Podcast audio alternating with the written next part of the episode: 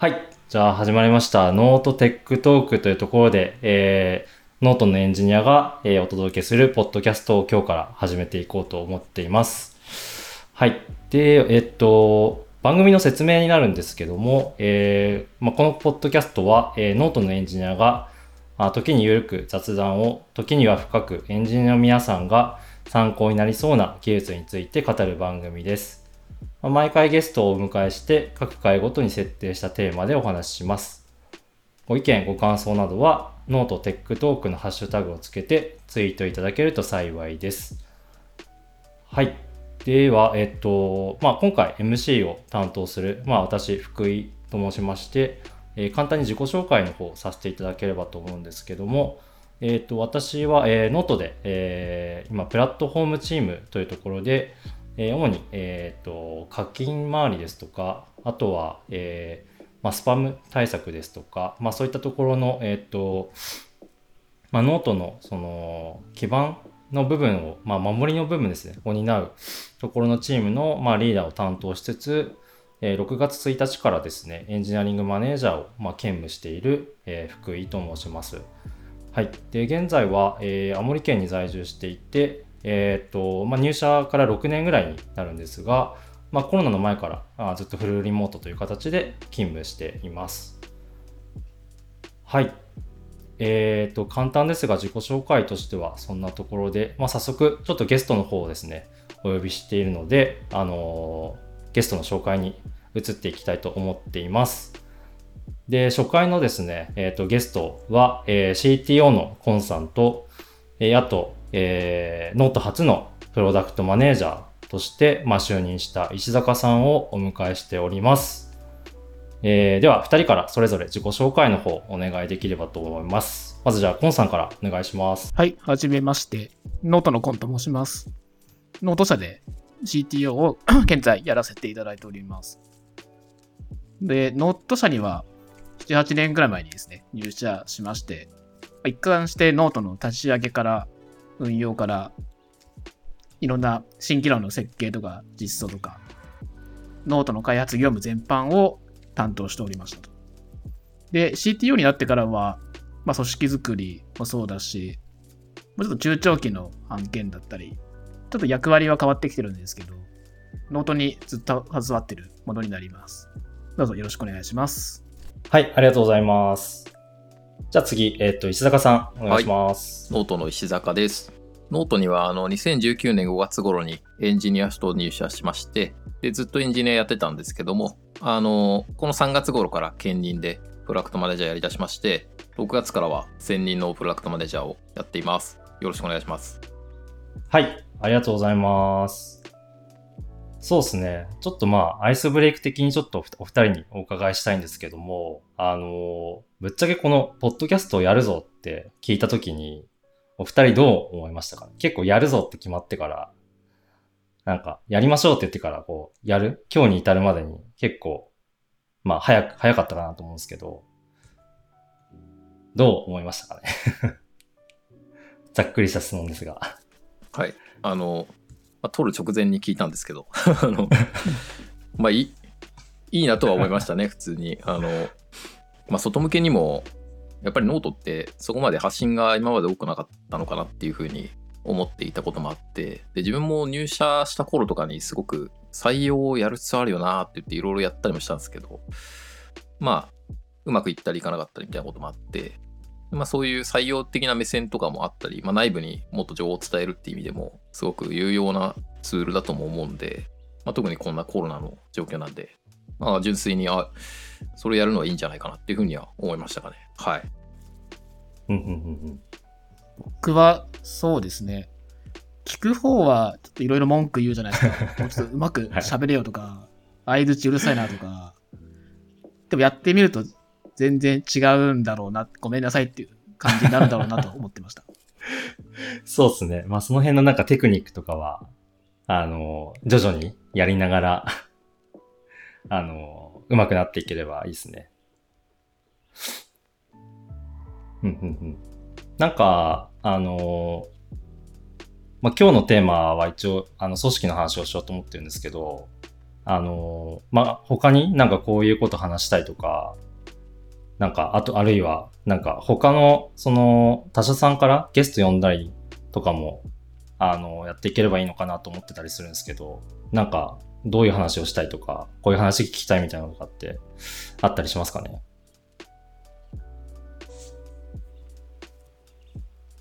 あー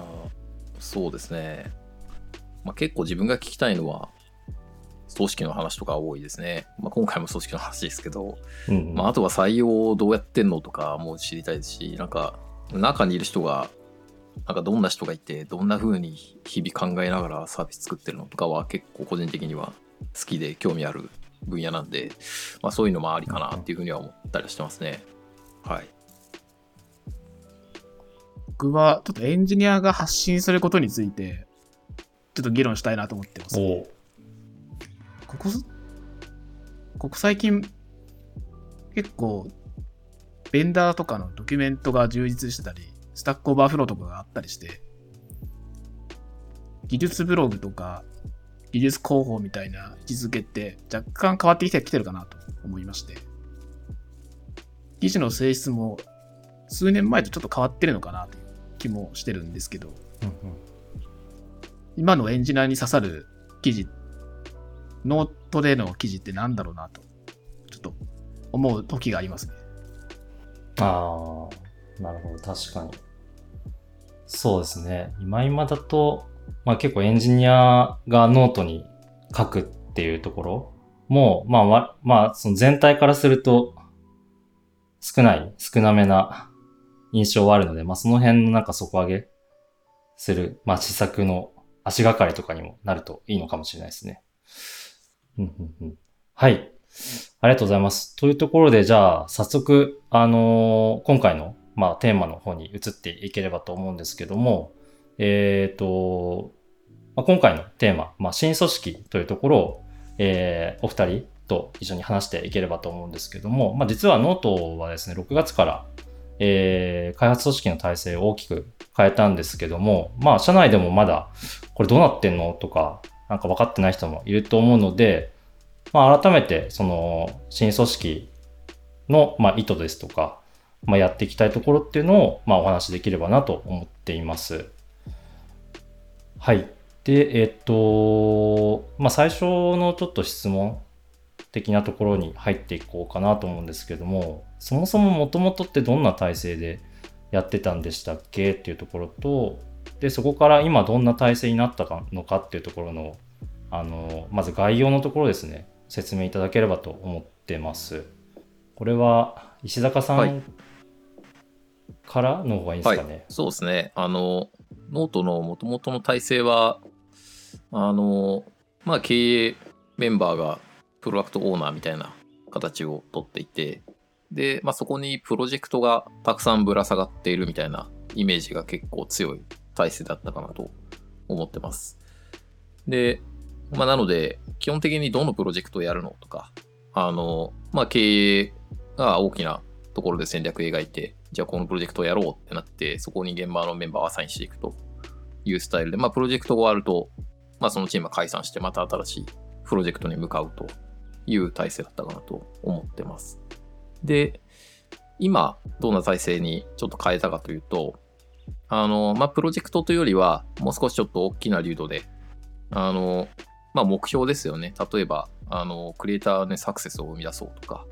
あの、まあ、見つけたいコンテンツが見つかるようにしようとか、まあ、そういう単位だと思うんですけど、まあ、そういう目標にチームを紐づけるようにして、あの、まあ、その目標に基本的にはこう張り付いて、持続的に学習を繰り返しながら、あの戦略も自分で作って、あの開発をしてリリースしていくと。まあ、似たところで言うと、結構一般的には Spotify っぽいモデルみたいな感じだと思うんですけど、まあ、そういうスタイルに変えていこうってことを今やっているって感じですね。はい。なんか、コンさん補足とかあれば、CTO 視点でこういうなんか課題感みたいのを抱えてたみたいな。ああ、そうですね。まあ、課題はもちろんあったんですけど、やっぱ大きいのは、やっぱ組織の規模ですね。うんうん。結構フラットにいろんなプロジェクトがまあ、経営陣の下に並んでたんですけど、結構やってることがみんな、なんかバラバラかつ、なんか関連性も、とか連続性もああることもあればないこともあるみたいな感じで、なんか学びが蓄積されにくいとか、定期的に指標を追うインセンティブが働かないみたいなのがちょっとありまして、組織レベルで、えっと、役割を変えてったり、分担していかないと、結構規模的に、なんかスケールしないというか、見通しがかなり悪くなるなっていうのがありまして、で、課題意識があって、これ仕組みとか組織レベルでどう解くといいかなっていうのを、この半期ですね、ずっと議論して、今に至ってるっていう感じですね。これはちなみにいつ頃から考えてた感じになるんですかね。いつ頃だろう？今年の冬とかに、あの、専門のタスクフォース的に Slack 部屋ができて、で、ブレスト的になんかこういうスタイルがいいんじゃないのとか、他社ではこうやってるとか、先ほどお話しした課題意識があったんで、じゃあ、で、しかも組織のレイヤーで解かないとダメだよねっていうところまではもう合意取れてたんで、実務的にはその冬ぐらいに Slack で専用部屋ができた記憶してますね。うん、そうですね。最初はあの組織というか根本的な課題の話から始まって、なんか1月ぐらいには多分もうちょっと組織のレイヤーで解かなきゃいけないかもねっていう風になって、素案が大体でき始めたみたいな、そんな感じだったという風に記憶してます。はいはいはい、ありがとうございます。ということは、まあ、半年ぐらいで、まあ、その、思考までにかかったっていう感じですかね。はい。本格的な移行までは、うん、多分1月とかから考えると半年ぐらいですかね。うんうんうんちょっと前後しちゃうんですところもあるんですけど、あの、まあ、コンさんからその CTO 視点での課題っていうところを今、えっ、と、いくつか挙げていただいたんですけど、逆にこう、えっ、と、まあ、エンジニア視点で、その石坂さんの方から、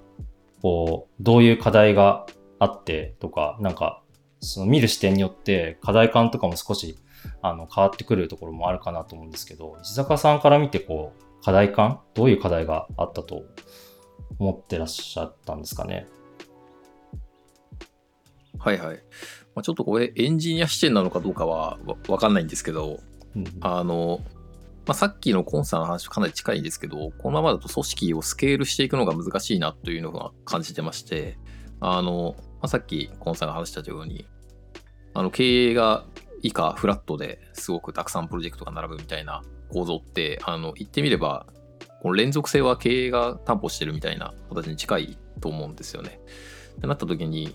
あの、やっぱり人間一人で抱えられる量というか、把握できる量って限界があるじゃないですか。なので、あの、このままいくと、まパンクするなっていうことをまず思ったっていうのが、あの、大きいですね。で、まあ、自分はあの過去プロダクトマネジメントの経験とかもあったので、あのシンプルに、まあ、スケールするためにはやっぱりその経営が今担っているような意思決定をある程度こう異常してその分割してまあ率いていけるような存在を立てる必要があるよなみたいなことは思っていたので、まあ、これがちょっとエンジニア視点なのかどうかっていうのはあの分かんないんですけど、まあ、そういうふうに思ってはいましたねはい。はいはいありがとうございます。そうですね、まあ、課題化のところはあのまあ、大体こう見えてきたんですけど、その、まあ、その課題をじゃあ、えっ、ー、と、クリアするために、えっ、ー、と、新組織を、えー、まあ、立ち上げて、立ち上げる上で、その新組織を設計する上で、こう、気をつけたポイント、まあ、いくつか多分あるとは思うんですけど、まあ、特にここ気をつけたみたいなポイントがあれば、それぞれにお伺いしたいなと思うんですけど、どうでしょうか？はい。えっとですね、まあ、さっき課題のところでは話さなかったんですけど、その、なんかもう一個課題があってですね、そこが結構気をつけたポイントと関係するんですけど、あの、なんか、やっぱりタスクベースでエンジニアに仕事をアサインするみたいな動きが結構多かったのかなと思っていてでそうなった時にそのやっぱりタスクを与えれてるんでエンジニアの方ってタスクに集中するじゃないですか。でなんか本来はでももっとこう幅広く活躍していただけそうだなみたいな方とかも結構いるなとは思っていまして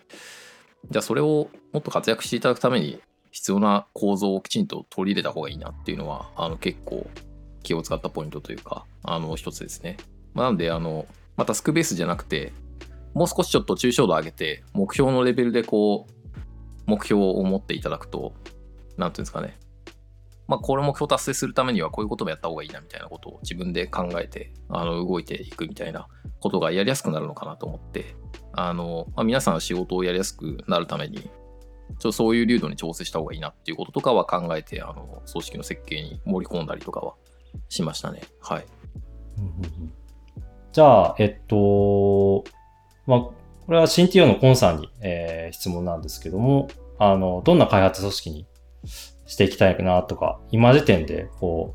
う、思ってるところ、まだまあ、あのー、2週間 ?3 週間ぐらいしか経ってないところで、まあ見えてないところも結構あるとは思うんですけど、なんか今時点でこう思ってることとかがあればお伺いしたいなと思うんですけども、どうですかね？今回のチーム変更、6月1日からの変更では、まずまあ、どういうチーム体制にしようしたかっていうのを簡単に説明しますと、目的別にチームを分けましたと。で、ここで言ってる目的っていうのは、大きく分けて4つ全体としてはありまして、1つがグロースサイクルというノートの読み手と書き手がお互いに増やす、いい感じに連続的に増えていくっていうサイクルをいろんな施策とか運用面で作ってあげる。で、まあ基本となるチームですね。が一つ。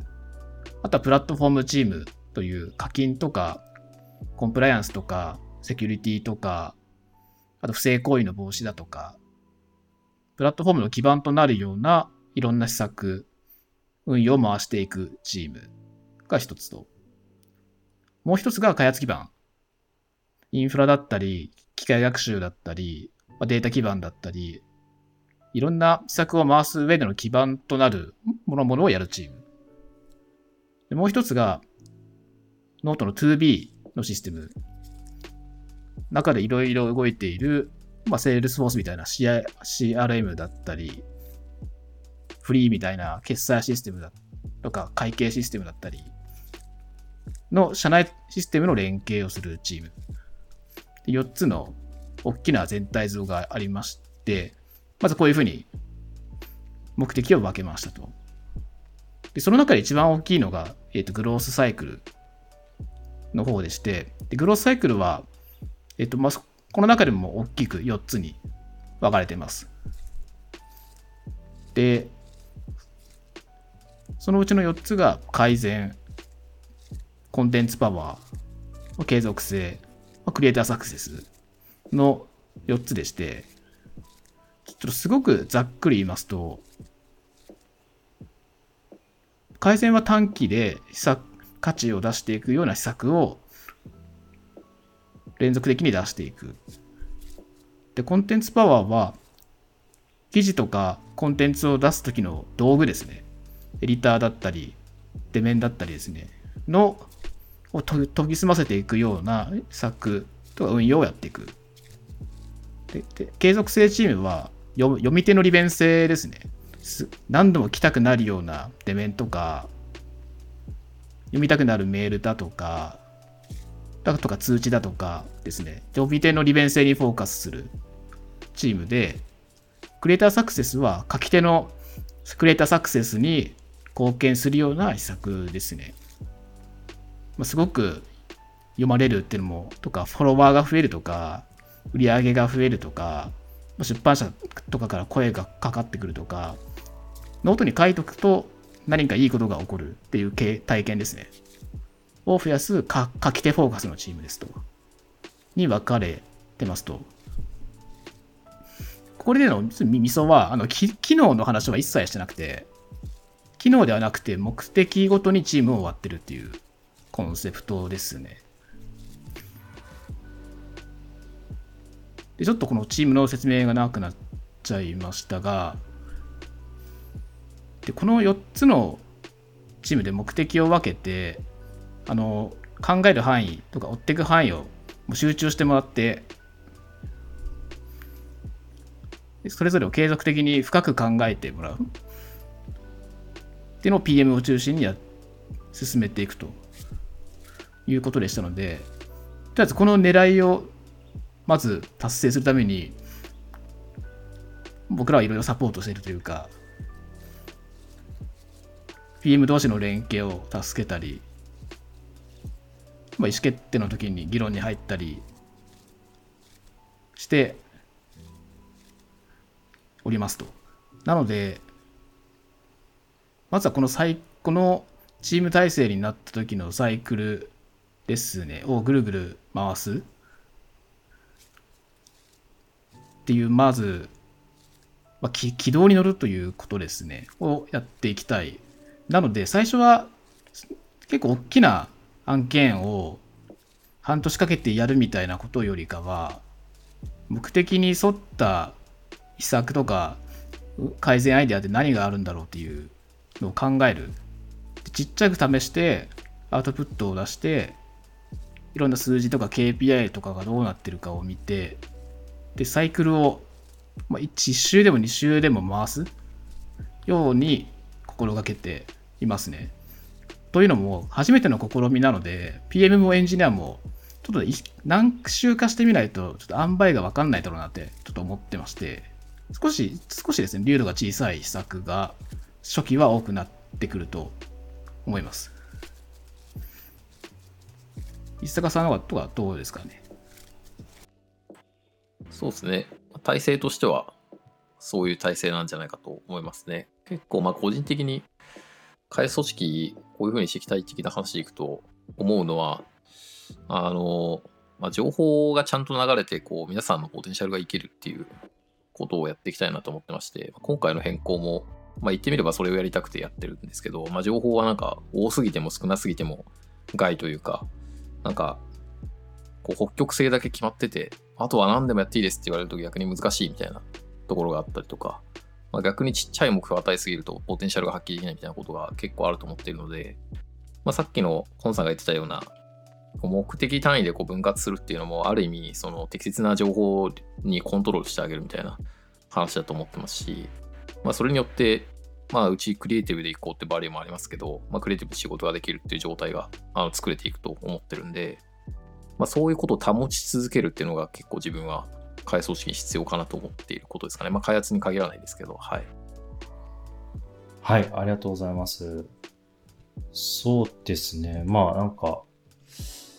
グロースサイクルの、あのー方の話は、あのー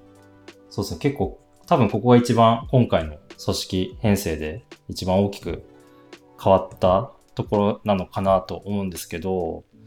まあちょっとまだ、あの2週間、3週間足らずなところで、あのあれなんですが、なんか、始まってから実際なんかこういう変化があったなとか、なんかいい面悪い面あるとは思うんですけど、なんか今時点でこう思ってることとか、あとはなんかこうメンバーからこういう意見が出たとか、なんかそういうのってあったりしますか？はい、そうですね。あの、一応試験的に3月かな ?3 月から1チームだけ切り出して始めてたんですけど、まあそこの話とかも含めて言うと、あの、まあ、ものが考えやすくなったみたいな声はちらほら、あの、定性的なとこですけど、出てますね。あの、さっき話したことですけど、まあ、なんか、ミッションとかだけだと、やっぱり何やっていいかが結構難しくなるみたいなところに対して、もう少しこう、領域が狭まることで、ああ、なるほど、この領域についてこう考えて、あの、開発していけばいいんだな、みたいなことで、まあ、もの考えやすくなったっていうことは、あの、聞いたりとかはしますかね。まあ、あと PM とかで言うと、まあ、ある程度状況のサマライズはしやすくなったかなとは思ってますね。大まかな単位でこう分割するようになったので、あ、この辺の領域だったらきっとこの人がやってるわと思って聞けば、あの、状況が分かってくるというか、で、なんか何かこう、こう案件が発生した時も、あ、それならこの人にアサインすると良さそうだみたいなことはまあ分かりやすくなってきたかなと思ってるんで、まあ、これはあの自分がやってる目線ですけど、うん、そういう面では、まあ、メリットは今もあるかなと思います。まあただ、ちょっと具体的な成果はちょっとこれからですね。まだ分かんないなって感じですけど、今の所感はそういう感じです。はい。なんか反面デメリットというか、うん、なんかここもうちょっとこうしたいなみたいな視点でなんか思うポイントとかってあったりしますか？あまあ、積み残したものとかは結構あるんですよね、うんうんうん、この体制にするにあたって。あの、まあ、その目的別のチームの方は、ある程度、まあ、今やれるスタイルはこれかなっていう形であの作ったんですけど、まあ、それに対応するあの横串の職能のチームっていうのもあるんですけど、まあ、エンジニアとかデザイナーとかですね。で、こちらの整合性がまだね、完全に取れてないところがあるかなと思っていて、あの、まあ、例えば、クロスサイクルとプラットフォームに所属しているエンジニアを見ている、一緒に見ているリーダーがいますとか、結構全然違う領域の仕事してるんだけど、そこを両方見るリーダーがいたりっていうことがあったりするんで、まあ、そこは、あの、アジャストしていきたいですよね、今後。はい。あと、デメリットとかで言うと、そうですね。どうなんだろうな。ちょっと織り込み済みで考えちゃってるところがあるんで、パッと出てこないんですけど、あの、まあもちろん、領域がある程度分割されていくことにはなるんで、例えばですけど、なんか、全部を見て、全部を考えて動くのが得意だみたいな人が、まあ、動きにくくなるみたいなことがもしかしたら起きるのかもしれないとか、まあ、そういうことはあり得るのかもしれないので、ちょっとまだ事象としては起きてないかなとは思うんですけど、その辺は気をつけていく必要があるかなと思ってたりはしますかね。はい。うんうんうん。なるほど、なるほど。そうですね。なんかこれ、今まではこれ何も言わず、なんか誰、誰に承認をこう取らずともできてたものが、あの、誰かに承認を取らなきゃ動けないみたいなところは確かに、あの分割したことで発生し得るかもしれないってとこですかね。そうですね。うんうん、まあ意図としてはそういう意図は込めてなかったりするんですけど、やっぱりこう分かれたことによって、あっちを自分は手出していいのかなってなっちゃう人はもしかしたら出てくるかもしれないので。うん、うん、はい。そうですね。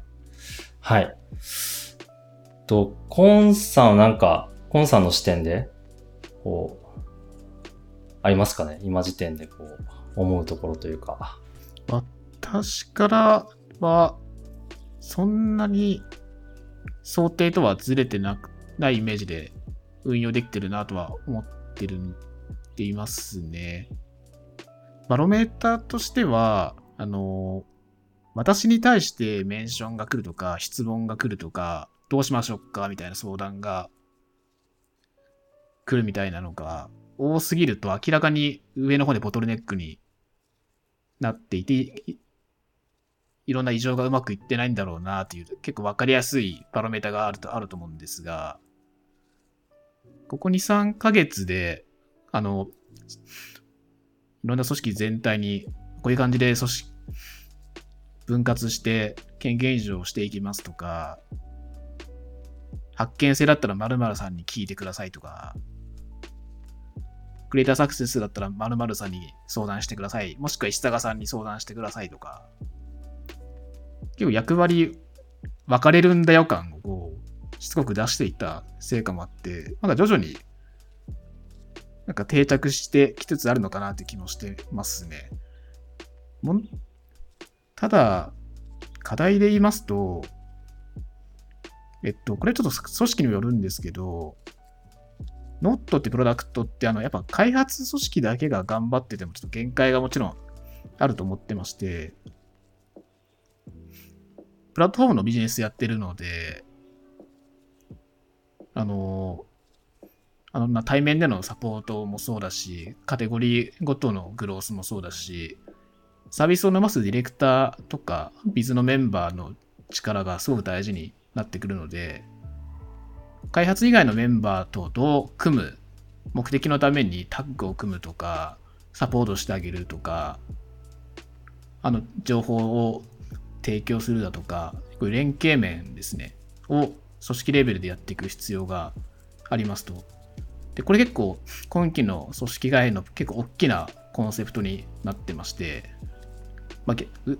裏を返すと、今まではそんなにうまくいってたとは言いにくいかった面もあったんですけど、組織面で、必ず定例には一緒に出てもらうっていうのもそうだし、目的に沿うための施策を一緒に考えるとか、運用の改善をやっていくっていうのもそうだし、開発以外のメンバーとの連携ですね。これは今月から組織レベルで始まったので、これをうまくやっていけるのかっていうのが焦点になってきますね。こうあれですかね、あの、それぞれに、まあ、目的に沿って、こう、それぞれにこう、当事者意識を持ってもらって、ただその当事者意識を持ってもらうには、あの、まあ、権限も当然持ってもらう必要があって、まあ、そこの権限も分散、分担しながら、まあ、組織としてこう成果を上げていけるかどこどうかってところが、まあ、今期のこう焦点というか、いう感じですかね。うん、うん、そうですね。なんかそうですね。あとは結構、コンさんにこう、あの、集中してた、こう、 Slack のメンションとかが割とこう分散して、あの、来たのかなっていうところも、まあ、垣間見えますし、あとなんか、あえてこう、コンさんが取らずに、その、各その PM だったり、エンジニアリーダーだったりが、こう、拾うのを待ってるような、あの、シーンもちょいちょいこう、見えてる気はしてるんですけど、その辺やっぱり意識したりしますか？めちゃくちゃ意識してますね。もうあえて拾わずに頑張れみたいな。あの、拾、それもそうだし、まあ、プロキシのプロキシするというか、うんうん、違うエンジニアとか PM に、うんうん、あの、こういう案件が、とか意見とかがあったけど、一応お伝えしときますとか、他のビズの方ではこういう要望があったけど、こういう展開の仕方、連携の仕方ありかもしれないっすね、みたいな。まあ、ググルーに徹するような動き方を今期はしていきたいなと思ってます。はい。ありがとうございます。大体、取れ高としては大丈夫そうな感じがするので、えー、っと、第1回としては、この辺りであの、終了させていただければと思うんですけど、また多分この、まだ、あの、始まったばっかりで、この組織がじゃあどうなったのかっていう答え合わせは、まあ、あの、3ヶ月後ぐらいですかね。まあ、クォーターぐらいでまた、あの、発信振り返りながらこう、発信できればいいのかなと思ってます。はい。というところで、えー、第1回の放送はこんなところで終了とさせていただきたいと思います。はい。感想などはですね、あの、ツイッターの方で、 note、tech talk のハッシュタグをつけて、えー、ご意見などご感想いただけるとありがたいです。はい。では、えー、本日これで終わりとさせていただきます。皆さんありがとうございました。ありがとうございました。ありがとうございました。